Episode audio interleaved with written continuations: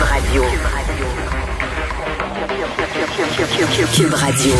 En direct à LCN. Le commentaire de Mario Dumont avec Paul Larocque et toute son équipe. Et puis, euh, d'essayer de voir qu'est-ce qui se passe euh, dans l'école. À date, il y a eu des cas individuels, mais il n'y a pas eu d'éclosion de clusters. Puis, oh, c'est plus difficile aussi de mesurer les clusters chez les enfants ou les regroupements de cas chez les enfants, parce que plusieurs fois, les enfants, ils manifestent presque très peu de symptômes. Là. D'accord? Sébastien Bovet, Radio-Canada. Bonjour, messieurs. Euh, Monsieur Roberge, euh, quel est le, quelles sont les attentes d'évaluation? C'est-à-dire que vous allez avoir au primaire des enfants qui vont rester chez eux avec des outils, je comprends, là, pour pouvoir étudier. Euh, et au secondaire, vous allez avoir des étudiants qui, des élèves qui vont être à la maison avec une obligation de transmettre des travaux ou, bref, j'aimerais savoir comment vous allez évaluer les résultats académiques de ces élèves-là, à la fois au primaire et au secondaire? Est-ce qu'il y aura des obligations d'évaluation des acquis? Bon. D'abord, euh, au moment où on a fermé euh, nos écoles, je parlais de, plus pour les secondaires au départ, puisqu'elles vont rester fermées jusqu'à la fin de l'année. Là, ça se pose avec plus d'acuité. On avait terminé 65-66 de l'année scolaire quand on a dû fermer nos écoles primaires euh, et secondaires. On avait déjà deux bulletins et euh, les enseignants, les équipes écoles nous ont dit qu'il y avait suffisamment d'informations, étaient capables de porter un jugement professionnel pour dire la grande, grande majorité des élèves allaient passer leur année. Mais il y avait des élèves qui, euh, malheureusement, en grande difficulté, n'allaient peut-être pas passer leur année. Avec ce qu'on met sur la table, avec le prêt euh, d'équipement informatique, même le prêt euh, d'équipement relié Internet, avec le fait qu'ils vont pouvoir récupérer tout leur matériel scolaire, et avec la pleine prestation de travail de tous les enseignants, notamment grâce à l'accès aux garderies, je pense qu'on est capable d'aller plus loin. Euh, je veux rappeler, moi, à tous les élèves qui nous écoutent en ce moment et aux parents que de 6 à 16 ans au Québec, la fréquentation scolaire est obligatoire. Et fréquentation, ça ne veut pas nécessairement dire aller sur le lieu. D'ailleurs, il y a des parents qui font le choix de l'école à la maison, bien, bien qu'il n'y ait pas de pandémie, ils font le choix de l'école à la maison. Et quand on fait le choix de l'école à la maison, surtout avec les normes qu'on a changées depuis quelques mois, il y a une obligation de faire de la scolarisation à la maison. Donc, l'adolescent ou l'adolescente de niveau secondaire qui est à la maison doit poursuivre une scolarisation. Et les parents doivent accompagner leurs adolescents, leurs adolescentes pour qu'ils suivent la scolarisation. Je leur demande pas de devenir les enseignants. Je leur demande d'encadrer leurs adolescents pour qu'ils suivent les formations, pour qu'ils fassent les travaux et les lectures. Et j'ai dit tout à l'heure qu'il y a suffisamment d'évaluations qui ont été faites pour que les enseignants puissent porter un jugement professionnel. Mais ceci dit, il est possible que des enseignants fassent des cours, demandent des traces, des travaux et veuillent tenir compte des travaux qui sont remis par les élèves pour porter un jugement, pour moduler la note.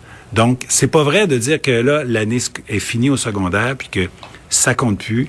Euh, les enseignants et enseignantes ne sont pas en congé et euh, les élèves non plus.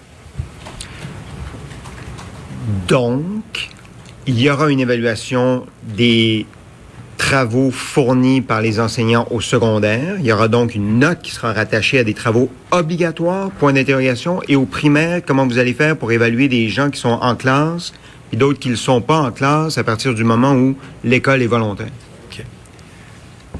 Il est possible que des enseignants et des enseignants, des enseignants décident de d'évaluer les apprentissages qui sont faits par des travaux, par des traces, par des échanges en direct avec les élèves. J'ai pas dit que ça allait être obligatoire puis qu'il allait nécessairement avoir des examens et un bulletin de troisième étape comme on le connaît. Mais ce sera possible pour les enseignants de tenir compte de ça, soit par une notation, soit par un commentaire, parce que dans les bulletins aussi, il y a de la place pour des commentaires pour les enseignants qui peuvent commenter l'attitude de la participation et euh, les efforts que mettent les élèves. C'est une autre façon aussi de tenir compte de ce qui se fait à la maison.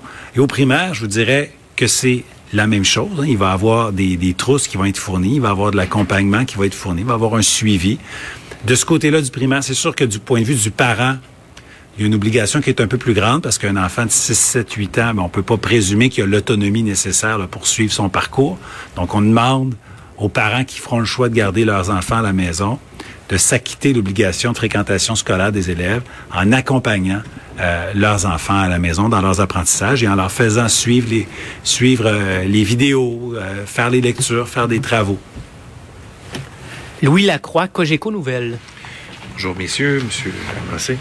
Euh, D'abord, dans les CPE, est-ce que c'est possible de savoir combien il y a eu de cas, euh, soit d'enfants ou de- d'éducatrices qui ont été euh, qui ont été contaminés à la COVID-19? Est-ce que vous, le, Oui. vous avez ces, ces données-là? Oui, à ce jour, on a 28 cas qui ont été déclarés dans, 20, euh, dans 22 installations au Québec.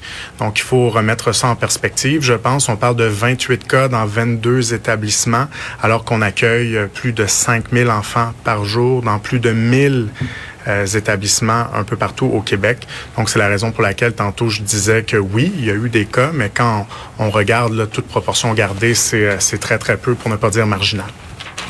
Docteur Massé, est-ce que vous avez fait une évaluation, une projection euh, du nombre d'enfants? Il doit y avoir une méthode statistique, j'imagine, d'évaluer le nombre d'enfants ou de d'enseignants euh, euh, qui pourraient con- contracter la COVID-19 euh, dans le cadre de ce retour en classe. Est-ce que ces statistiques-là existent? Est-ce que vous avez des modèles?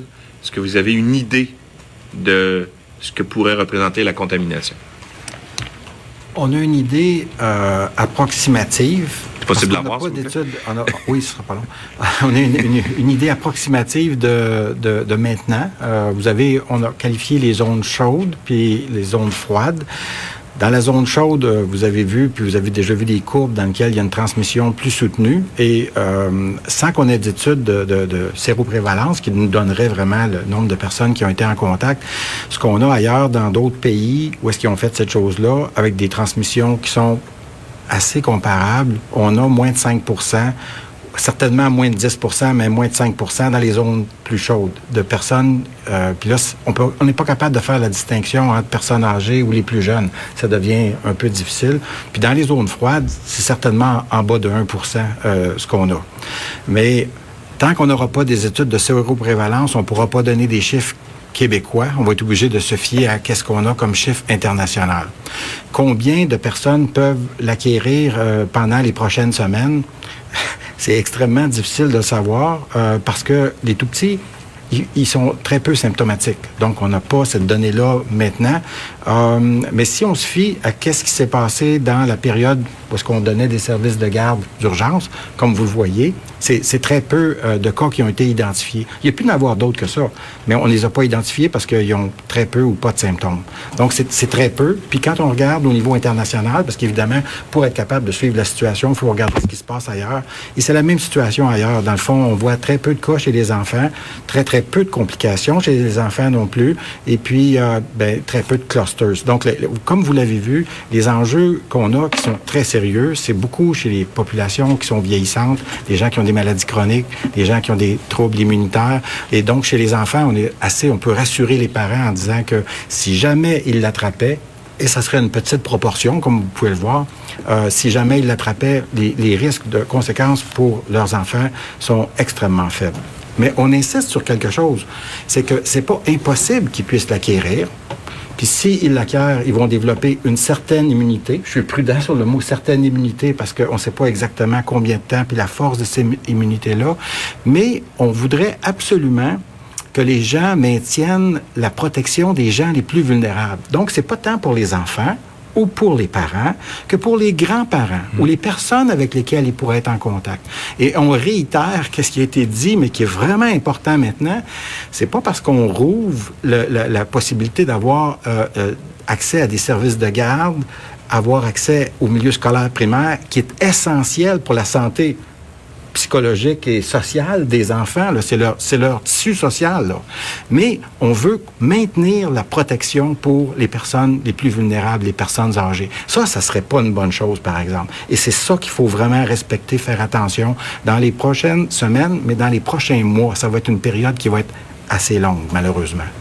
Maintenant, question pour Tommy Chouinard, La Presse. Oui, bonjour. Euh, pour euh, bien mettre les choses au clair, euh, Monsieur euh, Roberge, au début de la pandémie, lorsqu'il y a eu l'ouverture, vous avez dit c'est des vacances. Euh, Il n'y a pas d'exigence euh, demandée euh, aux élèves. Bon. Lorsqu'il y a eu les trousses pédagogiques, vous avez dit c'est facultatif. Vous avez également dit au départ, il n'y a pas d'examen ministériel. Puis par ailleurs, le résultat scolaire, le passage au niveau suivant serait déterminé selon le jugement de l'enseignement basé sur les deux premiers bulletins. Bon. Là, vous dites, les, vous utilisez les termes doivent. Vous dites, les élèves doivent faire ce qui va leur être demandé maintenant. Les, les parents doivent veiller à ce que ça se fasse. Est-ce qu'on doit comprendre? Puis là, bon, ces évaluations, il peut y avoir des indications. Bon, est-ce que je dois comprendre que là, le, le, passage au niveau suivant va, va dépendre de, de la participation euh, soutenue, prouvée de, de, de l'élève là au, au, secondaire ou que ce soit au primaire également? Euh, quelle est l'exigence exactement et quelle incidence ça a sur le passage au niveau suivant pour l'année prochaine?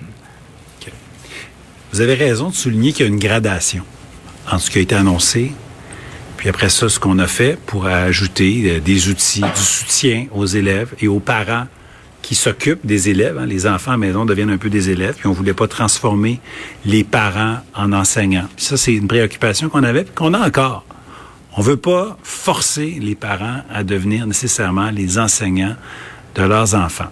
C'est, c'est pas euh, l'école à la maison qu'on veut faire, c'est l'enseignement à distance. C'est important, c'est une nuance très importante. Ça, il appartient à l'école et aux professionnels de l'éducation de faire de l'enseignement à distance. Les parents sont des facilitateurs. On n'avait pas tous les outils pour faire, pour mettre ça en place au départ. On n'était pas capable d'organiser des opérations de récupération de cahiers ou des opérations de, de prêt de matériel informatique, encore moins du matériel relié euh, au réseau cellulaire. Maintenant qu'on est capable de faire tout ça, on est capable d'aller au bout de notre idée, de dire non, les parents, vous n'êtes pas des enseignants, vous êtes des accompagnateurs. J'espère que vous valorisez l'éducation, c'est important. Vous incitez vos enfants à faire les choses, vous les accompagnez. Euh, donc ça, c'est une nuance importante. Puis il faut se dire, là, on, prépare un retour graduel et raisonnable euh, ce printemps juste au primaire. On le fait pas au secondaire. Puis à un moment donné, on pense aussi qu'à un moment donné, à la rentrée de septembre prochain, on ne sait pas exactement ce qui nous attend. Donc, il ne faut pas envoyer un message que parce que on fait de euh, l'éducation à distance, c'est pas important, puis rien ne compte. Parce qu'imaginez qu'on doit faire ça encore pendant un an ou encore plus, euh, ça serait pas viable.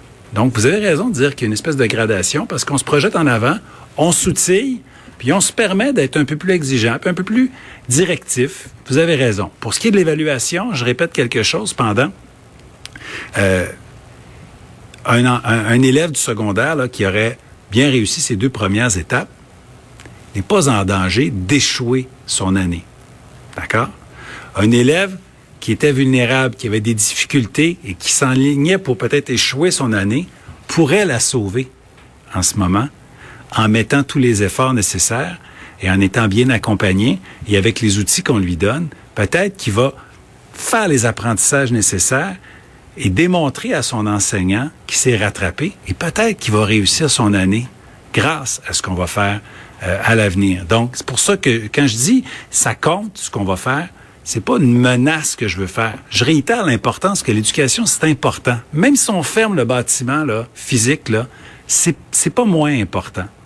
Puis oui, ça peut compter, puis oui, on peut sauver des années scolaires. Pas, pas en donnant des diplômes euh, gratuits, mais en reconnaissant les efforts et les apprentissages. Voilà. Très bien. Ma prochaine question, ça va être pour euh, le docteur Massé, parce que moi, je veux bien comprendre la position de, de, la direction de la santé publique au sujet de ce qui est, de ce qui est annoncé.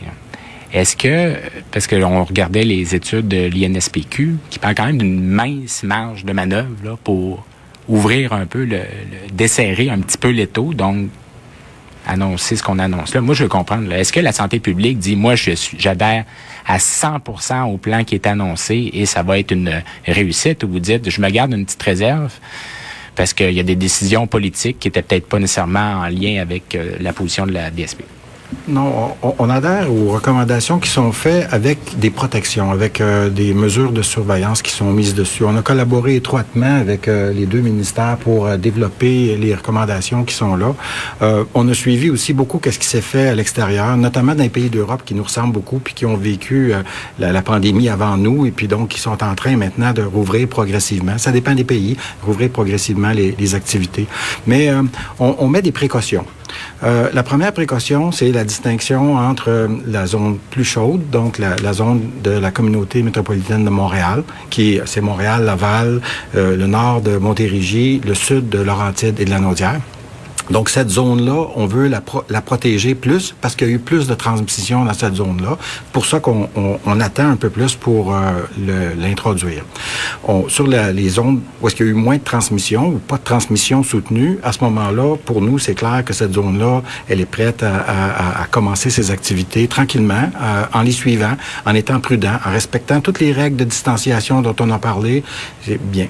Et on a dit, ça a été répété de façon extrêmement claire, si ça rouvre le 19, si et seulement si euh, la situation euh, reste relativement euh, contrôlée, donc on va suivre pendant les prochaines semaines activement, régulièrement l'évolution de la situation épidémiologique.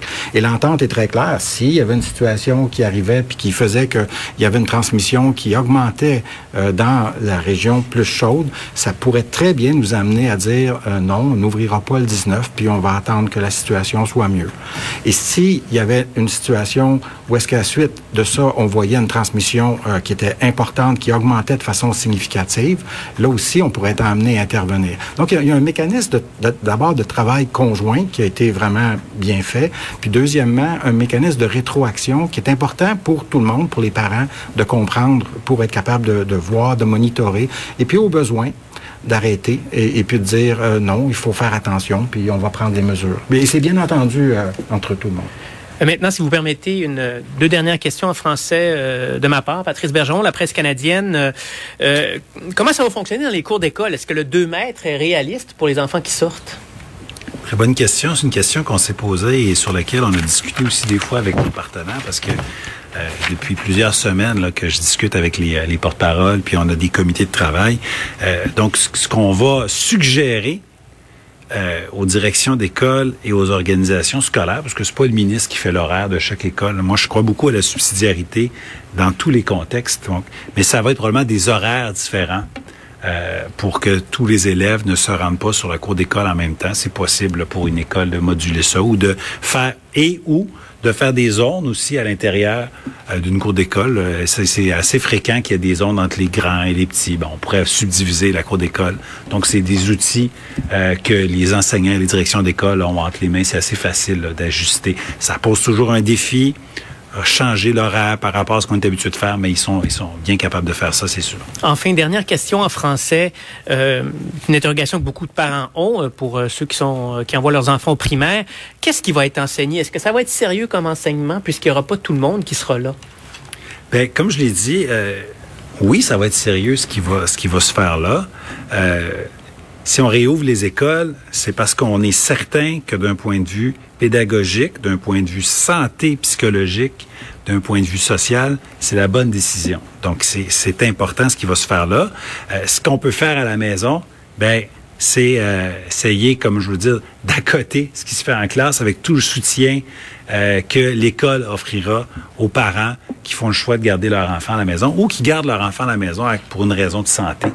Mais euh, oui, c'est important ce qu'on fait dans nos écoles, bien sûr. Merci. Alors voilà le point de presse des ministres Jean-François Roberge et Mathieu Lacombe, ministre de l'Éducation et de la Famille. Avec nous rapidement là pour euh, essayer de comprendre un peu euh, tout ce qui vient d'être dit. Euh, Diane Lamar, Mario Dumont et Emmanuel Latraverse. Diane, je vais commencer avec toi. D'abord, un mot là sur euh, les, les, conditions euh, qui sont mises en place pour ouais, ce, ben, ce Il y a eu une bonne partiel. réflexion, je pense, qui a été faite. On essaie de prévoir à peu près tout, mais il y a quand même une dimension qui m'apparaît difficile. Le professeur pourrait avoir finalement 15 élèves en classe et une dizaine d'autres élèves euh, avec des tablettes avec lesquels il y aurait à interagir simultanément. Si c'est ça la compréhension, ça fait un, lourd fardeau là, sur euh, les épaules du professeur. Sinon, ça veut dire qu'il y aurait un autre professeur qui s'occuperait des 10 enfants euh, qui seraient à la maison.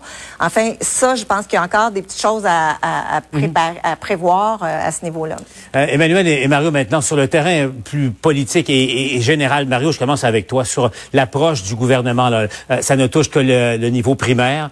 Euh, ça va se faire euh, par région en deux, en deux étapes et en séquence également, là, deux, deux semaines différentes, à commencer dans deux semaines. Qu'est-ce que tu penses de, généralement des décisions qui ont été annoncées aujourd'hui? Ben, à partir du moment où on pense qu'on veut reprendre l'école, ce qui moi me paraît souhaitable, qu'on profite de ces quelques semaines avant les vacances d'été, euh, ben c'est une bonne façon de le faire. Euh, je reste avec un point d'interrogation. Je pense que pour la région de Montréal, ils ont mis la précision. On espère pouvoir le faire, mais il va falloir que les chiffres baissent un peu. Là, il va falloir qu'on voit les courbes, mais il reste quand même, il reste euh, plus de trois semaines, donc il reste quand même du temps. On peut espérer que ça va se produire. Moi, j'ai particulièrement aimé qu'on ait du matériel technologique. Je pense que là, monte d'un cran notre capacité de faire de l'enseignement à distance, de faire de l'enseignement à la maison. Je pense que faisant ça, on prépare déjà l'année prochaine où on se dit on pourrait mhm. retomber n'importe quand en confinement et on veut être prêt pour ça. Donc cette idée que l'enseignement à la maison, pour ceux les jeunes qui ont vraiment pas de moyens, qui ont pas d'outils euh, informatiques à la maison, on fournit une tablette déjà connectée par les ondes. Ça, je pense, c'est une très bonne nouvelle. Emmanuel, on, le rappelle, donc c'est un premier pas et on décide de limiter ça euh, au niveau primaire. Le reste, ça va aller au retour de l'été euh, en, septembre. Mais il y a quand même une part d'inconnu. Il, y a, un, pari là-dedans aussi, Emmanuel.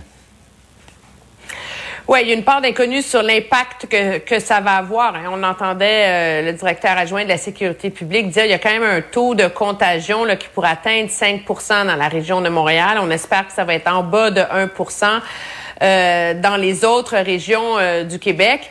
Euh, donc, l'impact réel sur la santé publique, on peine à le jauger en ce moment, mais c'est la mise en œuvre de ça qui va être, il faut l'admettre, là, immensément complexe. Euh, quels professeurs vont vouloir entrer? Combien d'élèves vont se présenter? Et pour poursuivre sur ce que disait Diane un peu plus tôt, c'est loin d'être clair là, comment on va réussir à faire la classe à des enfants à la maison pendant qu'il y en a qui sont en classe. Euh, pour les enfants du primaire, il va vraiment avoir deux classes d'enfants et ça, ça veut dire que quand l'école va reprendre en septembre prochain, mhm. les enfants ne seront pas au même niveau. Puis c'est la même chose pour le secondaire. Monsieur Robert, j'ai jamais voulu dire si c'était obligatoire, s'il y avait des devoirs à faire, si c'était remis. Donc, il y a encore une espèce de de flou artistique là, qui plane autour euh, de la contrainte, là, si on veut, qui vient avec cette obligation euh, pédagogique et cette obligation d'apprendre à la maison. Mais justement, Diane, le fait que le gouvernement décide de laisser le choix aux parents hein, d'envoyer ou de ne pas envoyer euh, leurs enfants, est-ce que, au fond, ça, ça réussira pas à, à, calmer le jeu, en tout cas à faire en sorte que les parents, qui peut-être légitimement ont raison d'être craintifs, euh, pour toutes sortes de raisons, finalement, pourront garder leur enfant à, à la maison. Est-ce que c'est, cette, cette approche-là t'apparaît suffisamment prudente? Oui, je pense que ça permet de donner un peu de, de souplesse et de sécurité pour rassurer, entre autres, euh, les parents qui ont des problèmes euh, eux-mêmes de santé, euh, les enfants qui ont des problèmes de santé. Maintenant, on se rappelle que l'objectif de ça, c'est aussi d'assurer la sécurité sociale des enfants qui sont plus vulnérables. Et là, je suis pas certaine que tout ce beau, euh, cette, toute cette belle structure va permettre à des enfants qui sont dans des milieux vulnérables de, de vraiment euh, avoir accès à, à, la même euh, pédagogie, je dirais, ou aux mêmes, de, mêmes enseignements que les autres. Je suis pas sûre qu'on va répondre à ce, à ce besoin-là. Il faudra sûrement qu'il y ait des rappels des écoles aux parents et que on ait une surveillance des enfants qui sont plus vulnérables parce que ça semble un peu complexe pour des parents qui sont un peu mm. démunis euh, Beaucoup de questions encore en, suspens. Euh, avant de, de, se laisser, Emmanuel et, Mario, demain, c'est euh, le plan de réouverture, redémarrage graduel aussi de l'économie. Donc, c'est un gouvernement, Emmanuel, je commence avec toi, puis Mario va conclure. C'est un gouvernement qui a choisi d'y aller par étapes, vraiment étape par étape, pas à pas. Oui, il n'y a pas le choix, là, parce que on, on le dit souvent, euh, repartir l'économie, c'est un milliard de fois plus complexe que de l'éteindre. Je pense que dans l'esprit du gouvernement, euh, l'école devait aller de concert avec le reste de l'économie, sinon on amplifiait le casse-tête. Mais comment ça va se matérialiser, ça, mhm. euh, c'est c'est loin d'être clair encore. Et en effet, ça va prendre plusieurs étapes. L'Ontario vient de faire le même exercice aujourd'hui et ça va se faire vraiment en trois étapes. Il y a trois types d'entreprises qui, au fur et à mesure, les mhm. unes après les autres, euh, pourront être réouvertes. Mais du côté de l'Ontario, on n'a pas voulu mettre de date. Il n'y a pas de date, On dit qu'on n'est pas encore rendu au bon moment. Mario, mais on a euh, au moins permis d'identifier quels seraient les secteurs de l'économie. Ça attend quoi demain, hein, Mario? Ben, je m'attends à ce que ce soit plus précis que l'Ontario. Je pense que le Québec, euh, l'Ontario euh, met pas de date. Je pense qu'au Québec, on aura des dates au moins un peu plus comme la Saskatchewan. on doit des dates pour la phase 1, euh, la phase 2. Peut-être qu'après ça, on mettra des dates à, à, à être déterminées. Mais je m'attends à un plan demain un peu plus hmm. précis que ce qu'on a vu en Ontario aujourd'hui. Emmanuel Mario, on vous retrouve au TVA Nouvelles et nous, on se retrouve dans un instant pour répondre à vos questions.